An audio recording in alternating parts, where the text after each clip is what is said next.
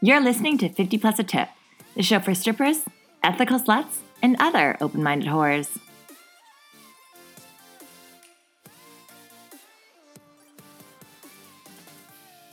Hi, lovelies. Welcome back to 50 Plus a Tip. I'm your host, Danica. And I'm Riley. And today we are sitting down with Miss Mae Ling.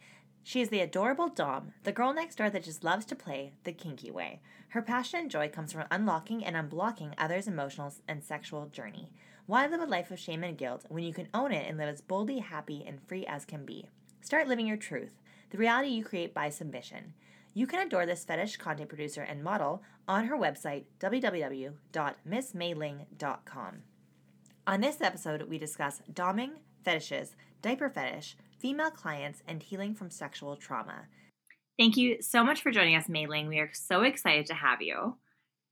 So, the first question, of course, how long have you been in sex work and what avenues have you worked in? Ooh, I got it at the best time pandemic time. actually, no. It was actually one year before the pandemic happened. And I was like, this is sick. Oh my God, it's going to be so great. And the pandemic happened. And I was just like, oh, okay. This is so different now. I guess everything that I learned does not apply, and I have to relearn and restructure everything. Um, so, a little over three years professionally. And the different industries, I started out in person. So obviously, the t- pandemic was just like, fuck that. You can't do in person now. And I'm like, cool. I guess I'll learn everything about how to make content and how to have an online presence and all of this and that. And it was a lot of learning. It was a lot of YouTube University. And uh, it's never ending though, honestly. Even though you three years and I know people have done it for over 20 years and they're still learning and constantly expanding and exploring and navigating all different parts of whatever the interwebs has. So yeah. So was it always doming or did you dabble in like camming, stripping, anything like that?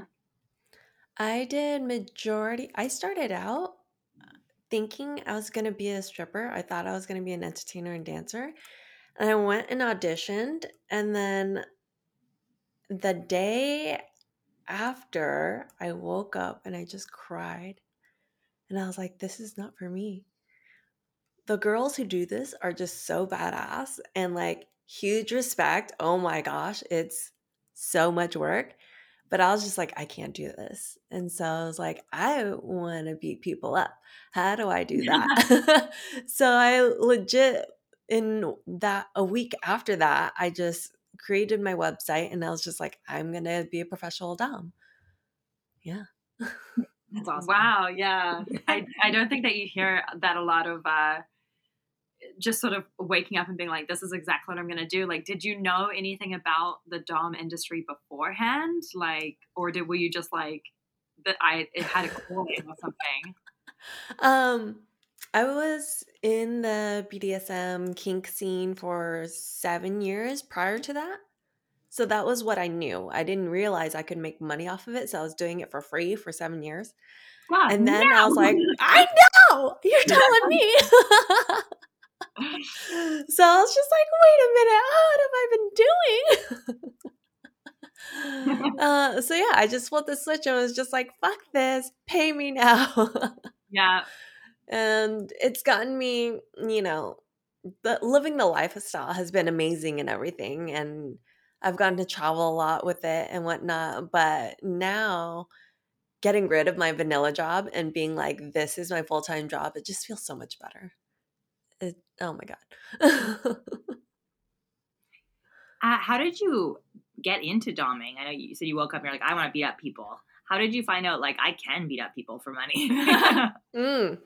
I was in the BDSM kink scene and I started out as a submissive and I was just like, wait, this is so amazing. I want to be able to hold the space for others.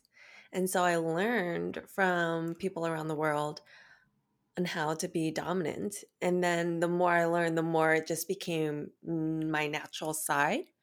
And as I was traveling, people just offer themselves up as like my guinea pig. They were like, could you just try this? Could you do this and this? And I'm like, I've never done it before. And they're like, it's totally okay, you know, just give it a shot. And I would do it, and they'd be like, that was amazing. You're natural. And I'm like, okay, let's do it. And I just kept on doing that for seven years. yeah. yeah. Oh no! Have you ever gone back and worked out how much like income? Don't ever do that. Don't do. Yeah, no, no, I, no, no. It would just be tears after that.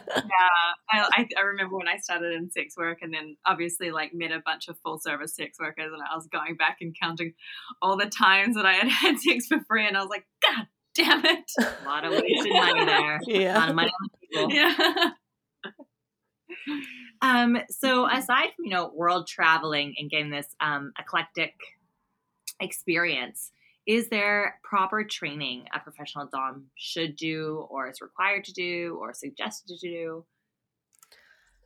Back in the day, I believe that there was a lot of mentorship that was happening, and that's how you would get all of your knowledge and whatever you knew, and then they would be like you know, you're now certified to go out and beat men up or beat people up.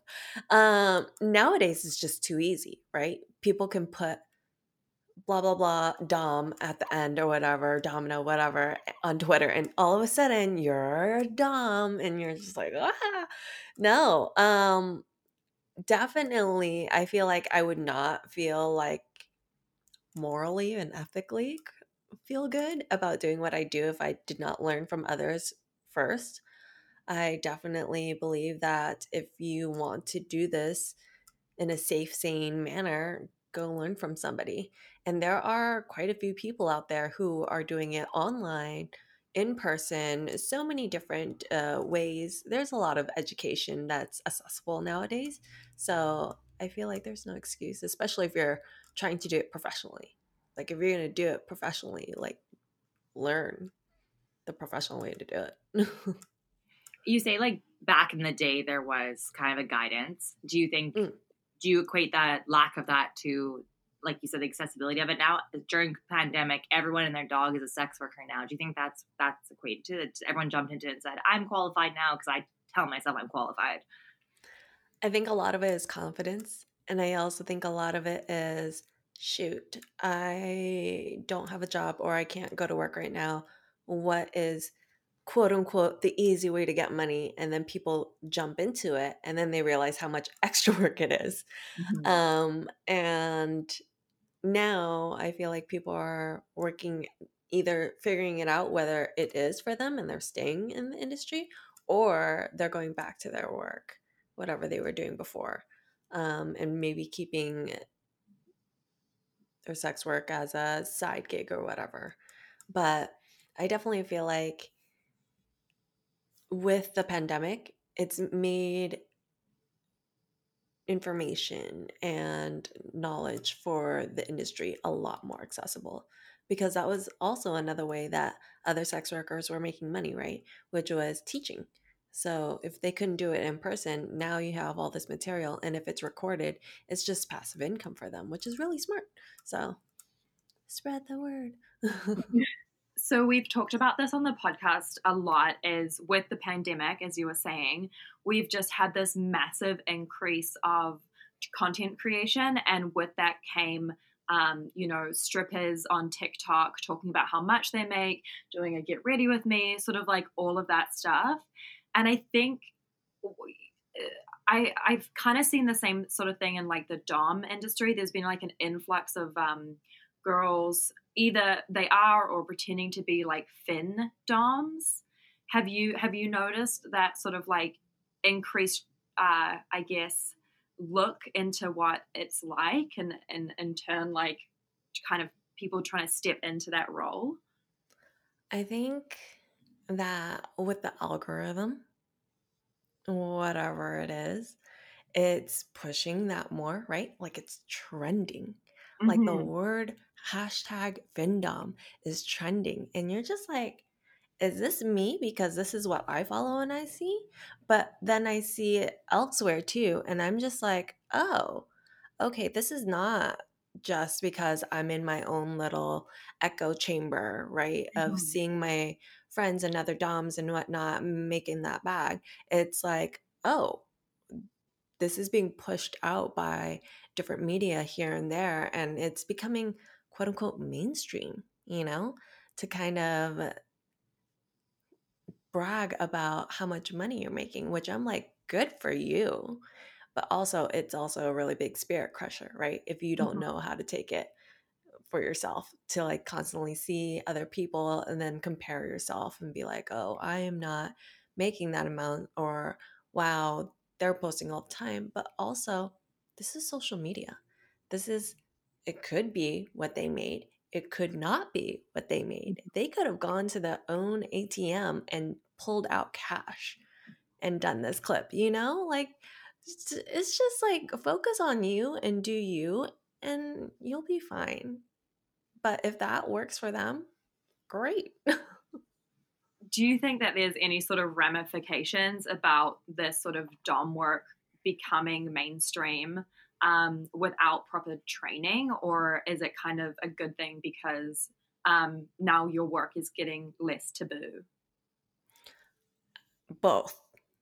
It's great that now people find it easier, right? Are opening up to it a lot easier. And I feel like they're making that jump to do it, to dabble in it a lot easier. Maybe it was also the pandemic, them thinking, like, oh my God, I only have one life to live. Let's YOLO and do it and pull the plug. But in reality, it's also like, um, kind of a bad thing if everybody, not a I wouldn't say it's a bad thing, but it's kind of like um, if everybody were to go do it and weren't trained in it, and then you have the people who don't do their research, right?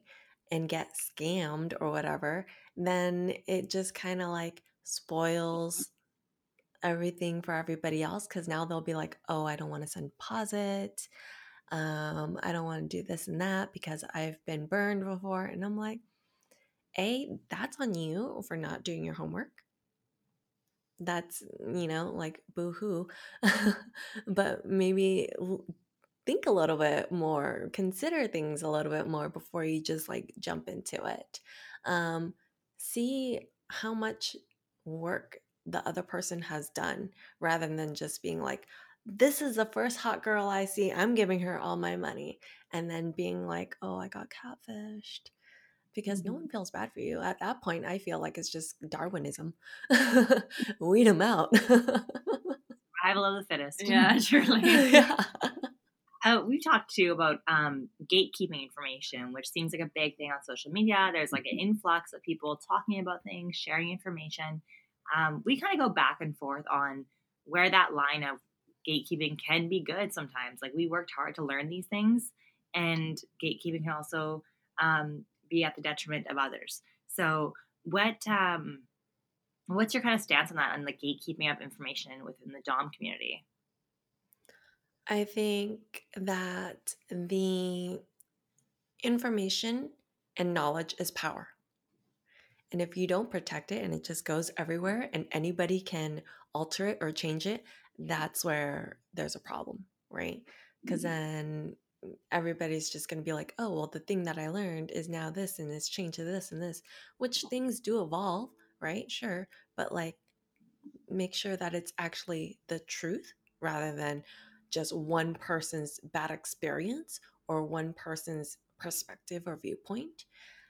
I also think that it could be taken negatively if one person is doing all the gatekeeping because then you have like this powerful person that's like i am the almighty blah blah blah right really high off of their own power and could potentially take it too far and who's to hold them in check right because everybody else is just like, well, I'm busy doing my own thing or whatever, and I don't want to deal with that or don't want to be associated with that, then yeah, it's just. yeah. No, definitely. It is it is a hard line to teeter as well, especially with like especially on, you know, social media when there's such a influx of like younger people too and you know them thinking that it is you know quote unquote easy money and moving into something where if they're not trained properly or don't have like good resources they could end up you know somewhat hurt from the experience totally and I do agree that sometimes it's like the people that should keep their mouth shut and don't, and the people that are really freely speaking are the ones where it's like, what are you talking about? And the thing with TikTok is it's not like there's actual professional sex workers on there having the the call of what gets out and what doesn't. Mm-hmm. You know, it's just a free for all of information. So, like you said, just like the clients need to kind of be aware of where they're getting the information and doing their own research. Uh, new dancers, new sex workers in general, new DOMs need to also take in the information, but take some of it with a grain of salt. Like, who are you getting this information from? Is it accurate? Like you said, are they just pulling out ATM money and saying, I made this today in an hour? Um, so that I think it's kind of on you. It comes down to what you're taking in and who you're taking it from. Totally. And it's just so much work too to like go on TikTok or Instagram or whatever and sift through all this, right? How do you know if it's true? How do you know if it's not? And then you're just like, it's exhausting. Mm-hmm. and to find like a few pieces of golden nuggets here and there, and you're just like, wow, this is it. But like when you find it, cherish it. So, on that kind of note, um, how does one find a good Dom or dominant? Um, are there some red flags that you could look out for and some green flags? Ooh, yes. I love this question. Um, literally, dominance will advertise, anybody in the sex worker industry will advertise everywhere. So you can find them anywhere whether it be like YouTube or podcasts or Instagram, TikTok, literally anything.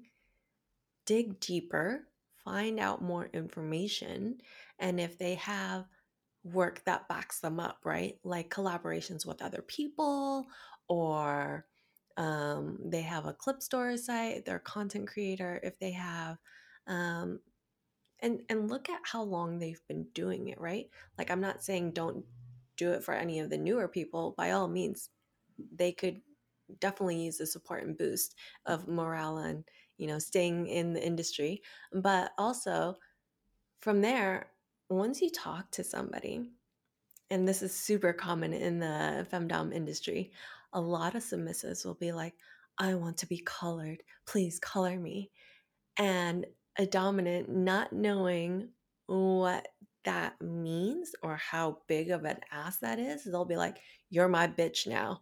You're my collared bitch. And I'm like, You talk to this person one time and now they're your submissive because they changed their name on Twitter handle to say, like, blah, blah, blah's bitch. Like, oh, that's a huge red flag to me because collaring is, it means so much more, right? Like for me, it's just like almost the equivalent to asking someone to marry you, but vice versa, right? So now you're having the female asking the submissive to be their collared, like their personal. And that is a huge ask.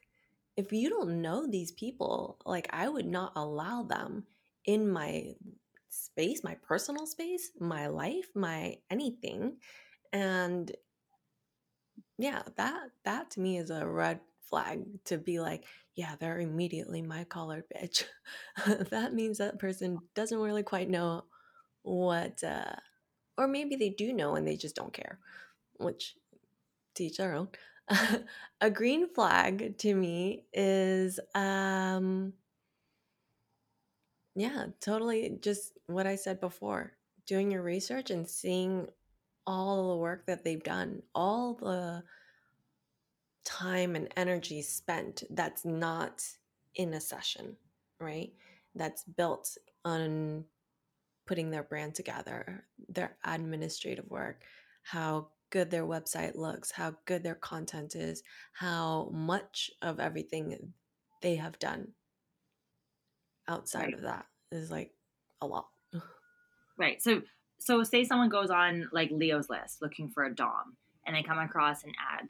Um, what would something in that ad be coming out to you saying, okay, this they are experienced or they are worth looking into more? Or whoa, okay, that's right from that ad right there, that's a red flag. What's a really like the first thing you're notice on an ad that's either gonna pull you in or turn you away? Mm.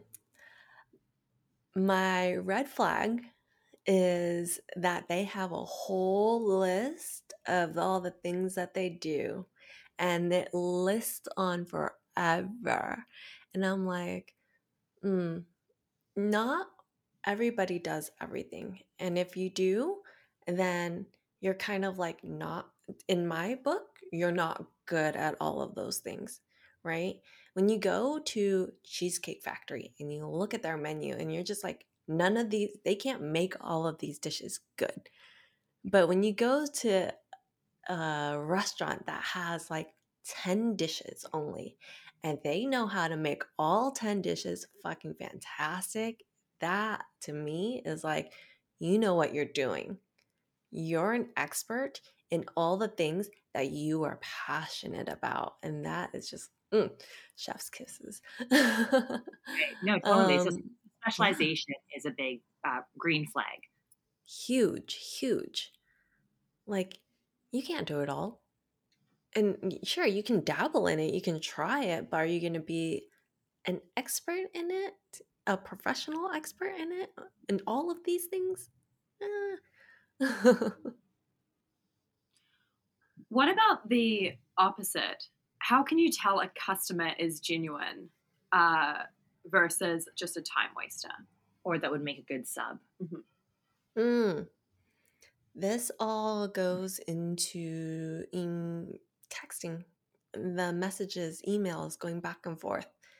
I feel like you can tell a lot just by the way they speak to you, the grammar, instead of them typing out, Are you avail? with the letter R and U. Like that to me is like a joke, right? Like you clearly mm. didn't put any effort into this. But if someone says and crafts me a beautiful message that says, Hi, my name is blah, blah, blah. Here's a short, brief introduction about me. I think you would be a good fit for me because we have this stuff in common or that I would find you would find of interest. Then that to me tells me that, like, oh, they did their research. They know a little bit about me and they think that we would have a good connection. And then that's like, okay, great. Let's see. Let's message a few more times and see if it works out. And a lot of people are like, oh my gosh, you meet all these strangers in uh in a place that you've never been before or whatever and you do this to them like how could you? And i'm like bitch you're going out on tinder dates with people that you just met off of tinder and you're hooking up with them for free. I'm, at least i'm getting paid you know like Yeah, we say that all the time. It's like everyone everyone is a prostitute. Some girls just charge, you know, in the thousands and you charge uh seven dollars fifty for a G and T, you know. Gin and tonic, mm-hmm. yeah. Yep. um, back to like a sub who may not be a great one. Um, if you were to start a session with a new a new sub, what would be some of the signs? You're like, okay, maybe, maybe I misread this person. They're not going to be a good sub what would be like something they'd say or something they do you're like okay never mind. They're not here for the right reasons or they don't know how to actively be here in the right way. Uh a, a submissive to me from the get-go will demonstrate certain characteristics which is they are a little bit nervous. They get into your space and they're like, I don't know where to look. I can't look her in the eyes. I should probably just look down. Uh, and they're like frazzled, right? Because they don't have a set rules yet. That to me is like, oh, you're so cute. I'm going to train you. A person coming into me that's like just barging in and is like full testosterone and is like, I'm so and so. And they reach out their hand to shake my hand. I'm like, whoa, get out of my space. This is my personal space. I will allow you, if you do a good job, to maybe kiss my feet, right? Like, not even touch my hand, really. Like, gross. wow, that's really pretty much tell. Yeah. um, I guess that actually brings me to another question I had. Uh, do you maintain that sub dom uh, persona or that kind of uh, relationship outside of appointed times? Like if I have a schedule with you from 5 to 6 p.m., um, if we're messaging before that, are we still in that realm of I am submissive to you? Or do you have some clients who want to act in quotes normal with each other and then once they get there they want to take on that role? For me, I definitely prefer to keep the DS dynamic at all times. Yes, maybe within that strict time limit, we have high protocol or strict rules that they have to follow. But if we're doing an aftercare cool down, whatever, after the session and we go out to dinner, then those protocols are no longer there. And we can be a little bit more cordial, but they're still definitely respectful of me and they're still submissive to me, right? Like they would not just be like, oh, getting the door and walking in first. No, they would still get the door for me. They would still pay for the meal for me. They would always be submissive to me in a sense. I guess I guess a good question is what does a typical session look like with you? So is it always you're texting before they show up, you do an hour session, you guys go out for dinner? Like what what would a, a session look like? Are they it's all different? different for every person. I, I can't do the same thing for everybody, but there is a, I guess, same template, which is they book the session, which I have a series of things that they must, series of hoops they must jump through to get to meeting me. From there, there's a few more questions in person because it's always different once you see them from when they've texted and message, emailed back and forth, right? Now they're finally in person. Ask them a few questions, negotiations, and then we ramp, slowly work our way up, hit the peak, and then there's a little bit of like, okay, session's kind of lulling down. Great, let's bring it back so that we are, I guess, like at the same eye level and be like, okay, great, you did a good job. You did a thing. I'm proud of you. And then maybe we do dinner after, or sometimes we even do dinner before just to like talk and get their nerves out of the way and whatnot. Not like they're really eating much because they're just like so nervous. but yeah, it's great. And then uh, you take on female clients as well. Uh, what has your experience been with that, and how do they differ from your male clientele? I think women do everything better than men. Say less. Yeah. so everything is just better, you know? The interaction, the startup, the communication, the in person session, and the afterwards. They just, I just feel like women understand each other at a different level and they're just like when they know how what you prefer and what you like they will do it to the t and men will just try that is their t mm. is trying to do their best. It just doesn't cut out. Yep yeah. Apart from this, that sort of difference, is there a difference in the sort of session that um, men in general are looking for versus women in general, or is it sort of just different across the board? Mm. I think a lot of the main difference that I have with my cis men and cis women clients is that majority of my female clients do not want any humiliation. They want to be my prized and treasured pet and do everything and be like, I'm the best one for you. Whereas my male slaves, not that there aren't any of those male slaves, but there are more male slaves who are like, I am the trashiest of dirtiest lowliest of slaves blah blah blah and i'm like okay you're really down there on the hierarchy of slaves i wonder if that has to do with like so, like societally how women are already treated in society as opposed to how men are i bet there's a lot of psychology behind that mm-hmm. i definitely why. feel that mm-hmm. like women have gone through so much and like if they were to submit to someone else they don't want to face that again right mm-hmm. they want to face it in a loving way though to oh, be like i went head on with this and i came out stronger mm-hmm.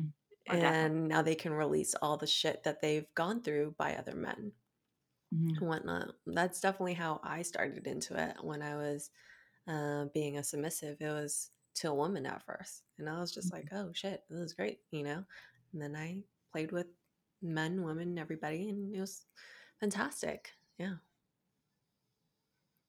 Uh, what have been some of your favorite client fetishes that you've encountered so far? Ooh, my favorite. My favorite ones that took me on surprise was diaper fetish. That was something new when I started working in the industry, and I was just like, oh, this is so cute. you know, like I feel like everybody sees domination as like super grungy, dark, dungeon chains and like the ABDL diaper side is just like we're gonna play with clouds today and a coloring book and like super cute plushies. And I'm like, yes, have fun. This is so cute and adorable. Like that to me is, is so precious. like, oh, um, another one that I really love.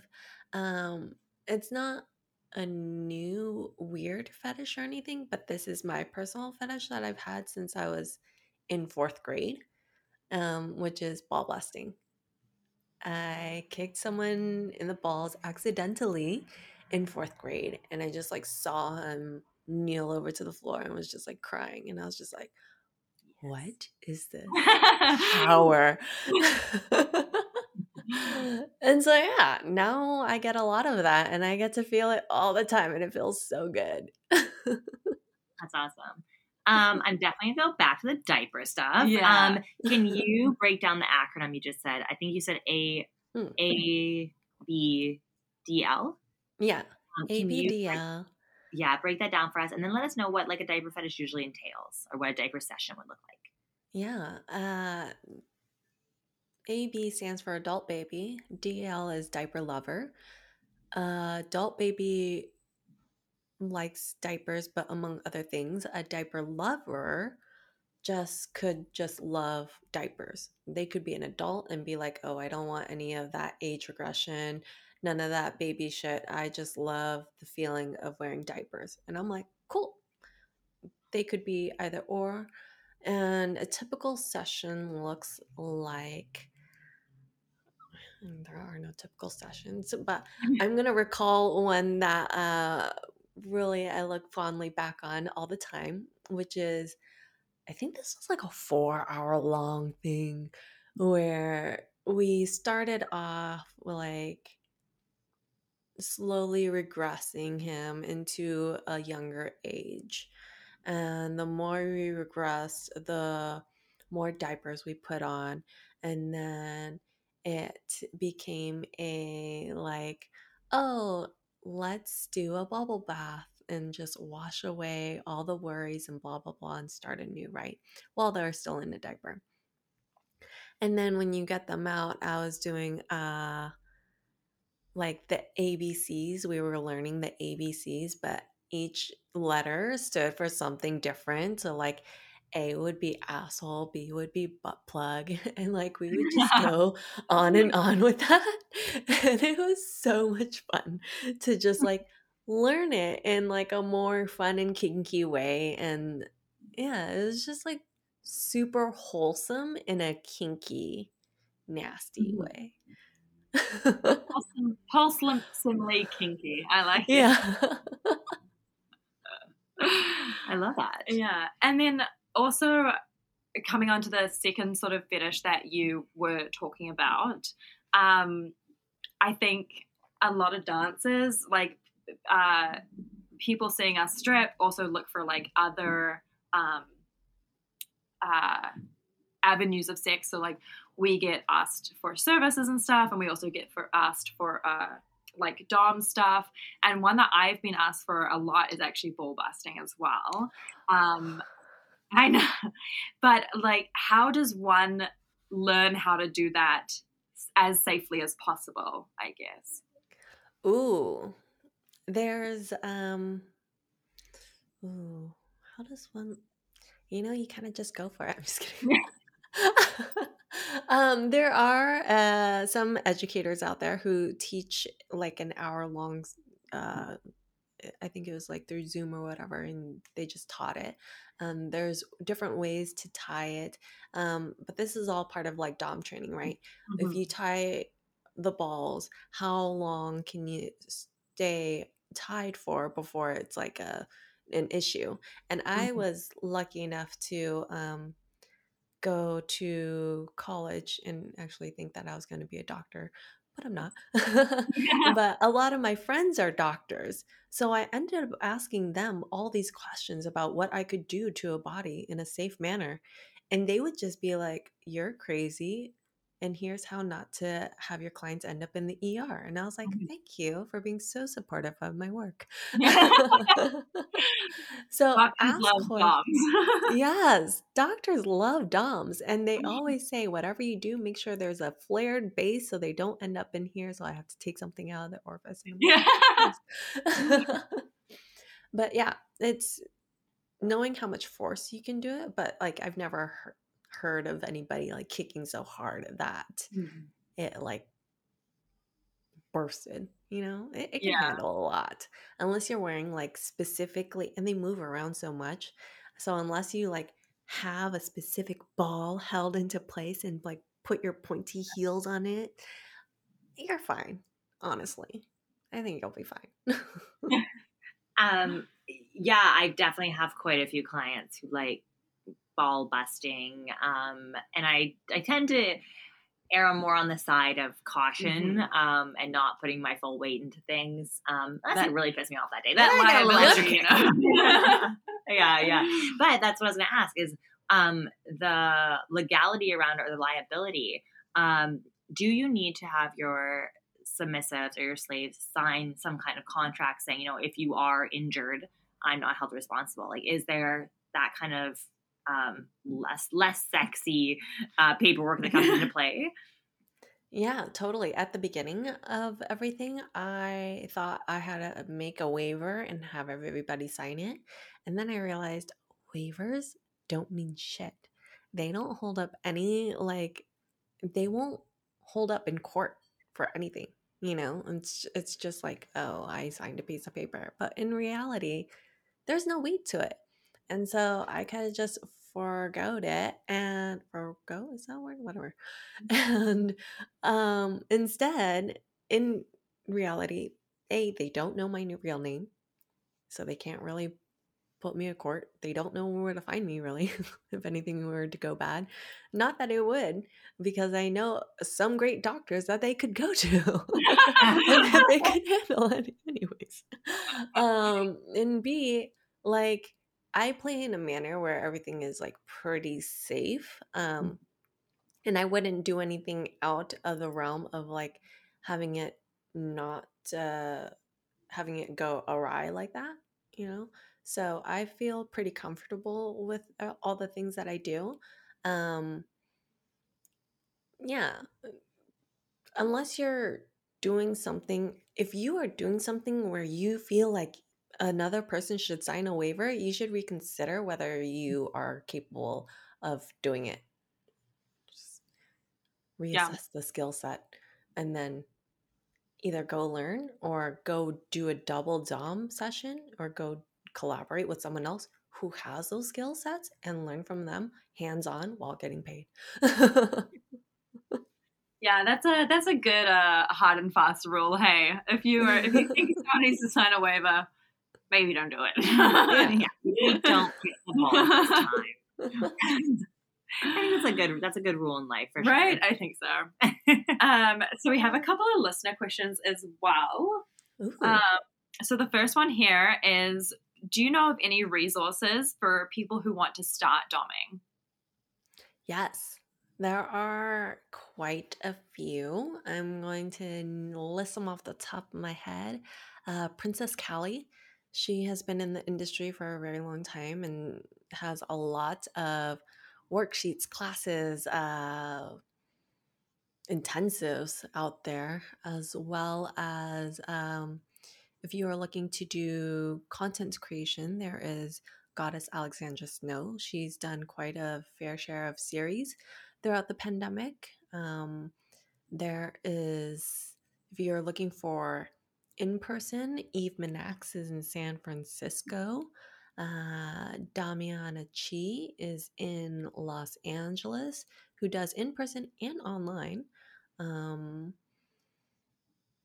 who else am I missing? Oh, Seven Days of Domination is literally a week long of seven different uh, Dom professors, teachers, teaching you about one specific skill set. Um, and that's super accessible. It's all online and pre recorded. If you've missed anything in the past, you can watch it. And they have const- new ones constantly coming out. So, very, very accessible. And it's like, if you tell them that you're a sex worker in the industry, you get a discount. So, bonus. yeah, that's awesome. That's really cool. I will definitely be checking. Yeah, I know. Out. I'm just like yeah, mad typing it down as you say. um, the next listener question here: Where do you think certain fetishes or kinks come from? Ooh, everywhere. You, you see it in fashion, right? You see latex, and you're just like, "Oh shit, hot." something about the shininess and you're just like immediately drawn to it and not only the shininess it's like how it makes a person feel and the way they pose and the way they carry their confidence you're just like attracted to that. Um i know someone who got a foot fetish um because he was sitting on the floor watching his piano teacher play and he would hyper focus on her feet as she mm. was like pushing the pedals. And ever since, he loves feet now. Mm. Um, I dated my ex partner who is a twin, and both of them just were born with a foot fetish. I don't know what like really triggered it, but both of them have an intense foot fetish. They're both different varieties of foot fetish, um like one likes really stinky and gross feet and the other one's like i want it to be perfectly manicured but they're both feet. Um me i got a ball busting fetish from literally kicking someone in the balls in fourth grade playing soccer. So it's anything everywhere and i think a lot of people feel like oh if i don't feed into my urges it will die and decay and decease. But and fortunately it just kind of builds up deeper inside of you until you like blow up and you're like i have to do this. And then when you do do it with somebody you gain even more fetishes and kinks because you're like now exposed to something new and you're like oh shit i didn't know i would love this and now i do. Just like unlock several doors. So many Uh, Next listener question here. Are there any fetishes or role plays that you won't do in sessions? Mm. Anything I will not do. I do not do wrestling. I got asked that a lot. Um if they're like already bound and like whatever, then I'll just like do a few scissor holds here and there for fun. But in no realistic fantasy, am I going to wrestle a man who is twice weighs twice as much as me? Mm-hmm. And they're like, "Oh, I can pretend lose," and I'm like, "I don't want you to pretend." You know, like I want you to try. You know, when you are doing something, I want you to give it your all. I'm all for somebody putting passion into something, right? And wrestling is not something where someone can put their passion into wrestling little old me. I'm 5'4 and weigh like 105. Like you can pick me up super easily. and so like that just A doesn't make me feel safe mm. and B there are other wrestlers out there who I know that would do a way better job and have more fun doing it with them. So by all means, I will usher you them their way. I'm sorry, I have to say I love um, the fact that we're talking about ball busting and adults in diapers and uh, stinky feet and wrestling men to the death. And then there's a little beautiful bird chirping in the background of your video. it's like so peaceful and serene. Yeah. how hard must one kick a ball? Yeah, back to the bus. it's definitely how my friend views me when I do doubles with her. Because in my sessions, I play classical music. I always say there's two types of DOMs. There's one that plays classical, and there's one that plays like heavy metal.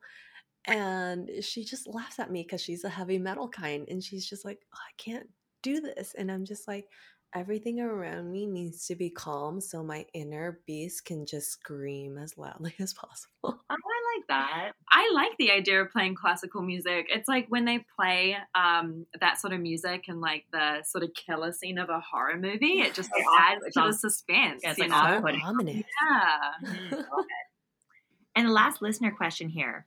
What are some techniques or phrases that would be appropriate at a strip club? I assume if someone wanted maybe wanted a client at the strip club wanted you to dominate them in a dance. In how, a dance. How could you? Uh, how, like how would they ask appropriately for like a specific type of domination dance? Um, I think I think it's more as the stripper she's asking, how can I appropriately dom someone oh. within the confines of this strip club? Ooh, that's tough because I definitely asked when I was trying out the, at the audition. I was like, "So what are the rules? Can I like, you know, kind of bend here if I wanted to slap a man across the face so that they would know I'm dominant?" And he's like, mm, "You really can't touch that." um, uh, but there are just certain ways you can carry yourself. Um, in a sense that's like there's the sexual prowess tease, right? And then there's like the, I guess, more aggressive. I, I mean, I feel like you all are kind of dominant in a sense, honestly. but to to kind of, hmm, exa- mm, exaggerate, or, or maybe, ooh, here's a few good words.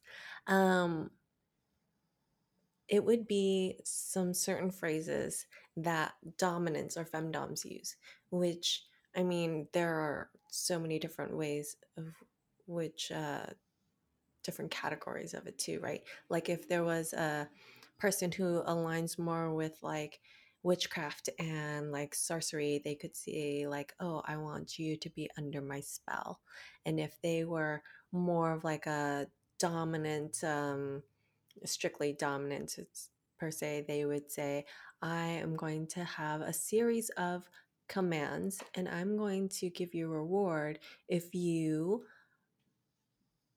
obey my every word. So these are just like certain things that could get a person thinking that they have to earn a reward, right? In the femdom community, it's always about the things that you are, the commands that you are saying. If this, then that, right? Mm. If they follow this rule, then they maybe get to see my ankles. you know, like all the stars align and they tried really hard, then yes.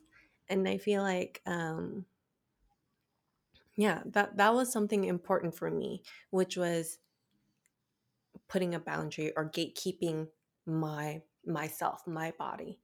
In order for people to have access to a part of me, I wanted them to earn it. I wanted them to show how much they want it, right? Like I love it when people beg. I just love it. I'm like, oh, you want this? Beg for me then. Mm-hmm. I I love hearing things. I'm like an audiophile. So when I mm. hear like whimpers and cries, I'm just like, "Oh, great. I'm melting here." like that works for me. So whatever works for them, use it mm-hmm. as your weapon, right? Just be like, "Yeah, guys will do anything." When they get hard, oh mm-hmm. oh my god, they will do anything. And now you just get a toy with them. I kind of follow up question to that. I think in the strip club, we're always asked, like, how do you perceive a dance? Like, does it turn you on to dance? So, mm. but, you know, a lot of the time we're like, it's so mechanical. We're like, okay, and then move this way, and then give them this view, and then do this, and then like, oh, what do I, I forgot to get that from the grocery store. Like, it's very sort of like mechan- like you're Detached. into it, but you're like sort of mechanical about it what is it like in a dom session do you find yourself like really enjoying the sessions or are you so concentrated on how um, your like sub or client is feeling that it's just like not really perceived like that for you i am always doing a session that i am really into so majority of the time i like i get into like this like dom hole which is like nothing around me exists anymore. And it's just me and my submissive. And most of the time, I kind of go overtime because I'm so into what I'm doing that I forget or whatever. And yeah, I, I generally am, genuinely am interested. And if I am not interested in it, I just won't do it. Mm-hmm. I will change it up real quick so that I am into it. And no matter what, even if it's not the client's fetish, they will be into it because you are into it. That's the key. Like, whenever you can do a whole session, I've done whole sessions where I don't even hit any of their fetishes and I just hit all of mine, and they're just like, that was the best session of my life. and I'm like, you're damn right. Because like everybody else gave you what you want.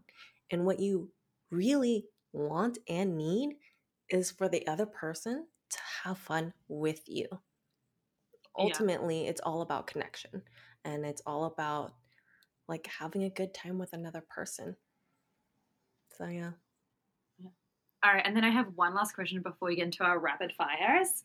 Um, how so? You know, going into this dom hole, as you said, and you know, I've heard you know subspace coming, like you know, sort of being, I guess, the opposite of that.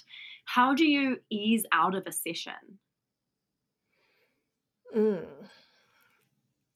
The way I ease out is very dependent on the person. I know it's like the shitty answer you don't want to hear.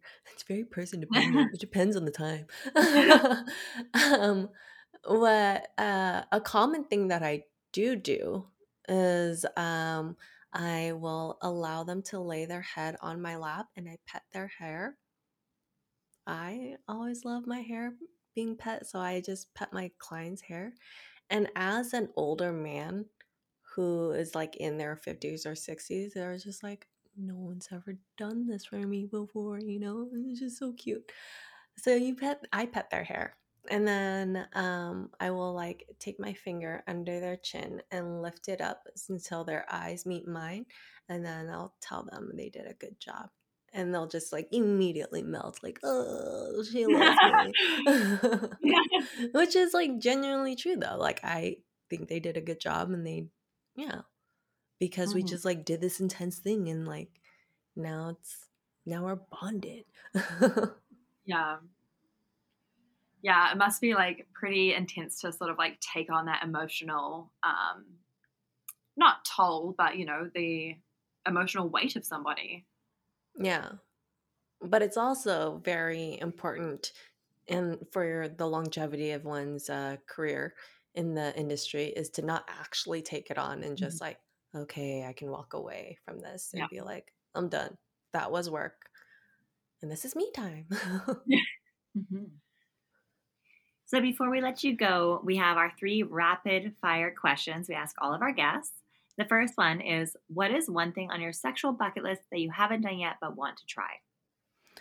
I've always wanted to hold hands with another person inside of someone's butthole. That would be two fists inside of a butthole, and like Okay. we would just kiss each other. It would be so romantic. Uh, took a different turn than I expected. Sorry, is this other person different to the one whose butthole it is? yes, yes. Okay. It would it would be like one person laying down butthole, and it would be like Yeah. another female. Ideally, it would be another female Gotcha. and me. I, lo- I hope you. I hope you get that. I love Yeah, that for Thank you. Thank you. The next question: What is one thing that you've tried sexually that you probably wouldn't do again? Ooh. I I personally don't like butt stuff. I love doing butt stuff to other people. Don't get me wrong, buttholes are great, but my butthole, uh, I don't know. no, one, no one holding hands in your butthole then. no one's holding hands in my butthole. No hand alone in my butthole.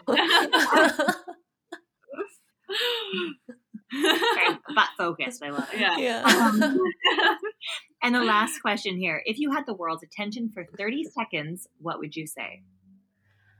I would say if you're not having fun, don't do it. I think this is the biggest thing for everybody. And I feel like people get themselves into a mindset of like, I have to do this because blah, blah, blah, blah, blah. And so I have to do this. And I'm like, no one is literally holding a gun to you telling you you have to do this. You always have a choice and you are always your own strictest person, your own worst critic, have fun with it. Life is so short. Make the most of it and have the most fun. Yeah, I think that's 30 seconds. That's perfect. That's awesome. Uh, Mae Ling, where can people find you? Everybody can find me on my website, www.missmaeling, M-I-S-S-M-A-E-L-I-N-G dot com. In there, you'll find everything. Awesome. And as always, you can find us on Instagram at 50 plus a tip pod or email at 50 plus a tip at gmail.com. Slide the DMs with questions, comments. We love getting them. Don't forget to rate, review, subscribe wherever you get your podcasts. Thank you again, Mae Ling, for joining us. It was such a pleasure. We um, really got to know a bit more about the Dom world and Yeah. about um, diapers and ball busting and anal handshakes. the name of this podcast Diapers, Blasting, and Anal Handshakes. Yeah. Awesome. Thank you so much for your time. Thank you so much for having me. It was so much fun. Have a wonderful week and happy whoring. Bye. Goodbye.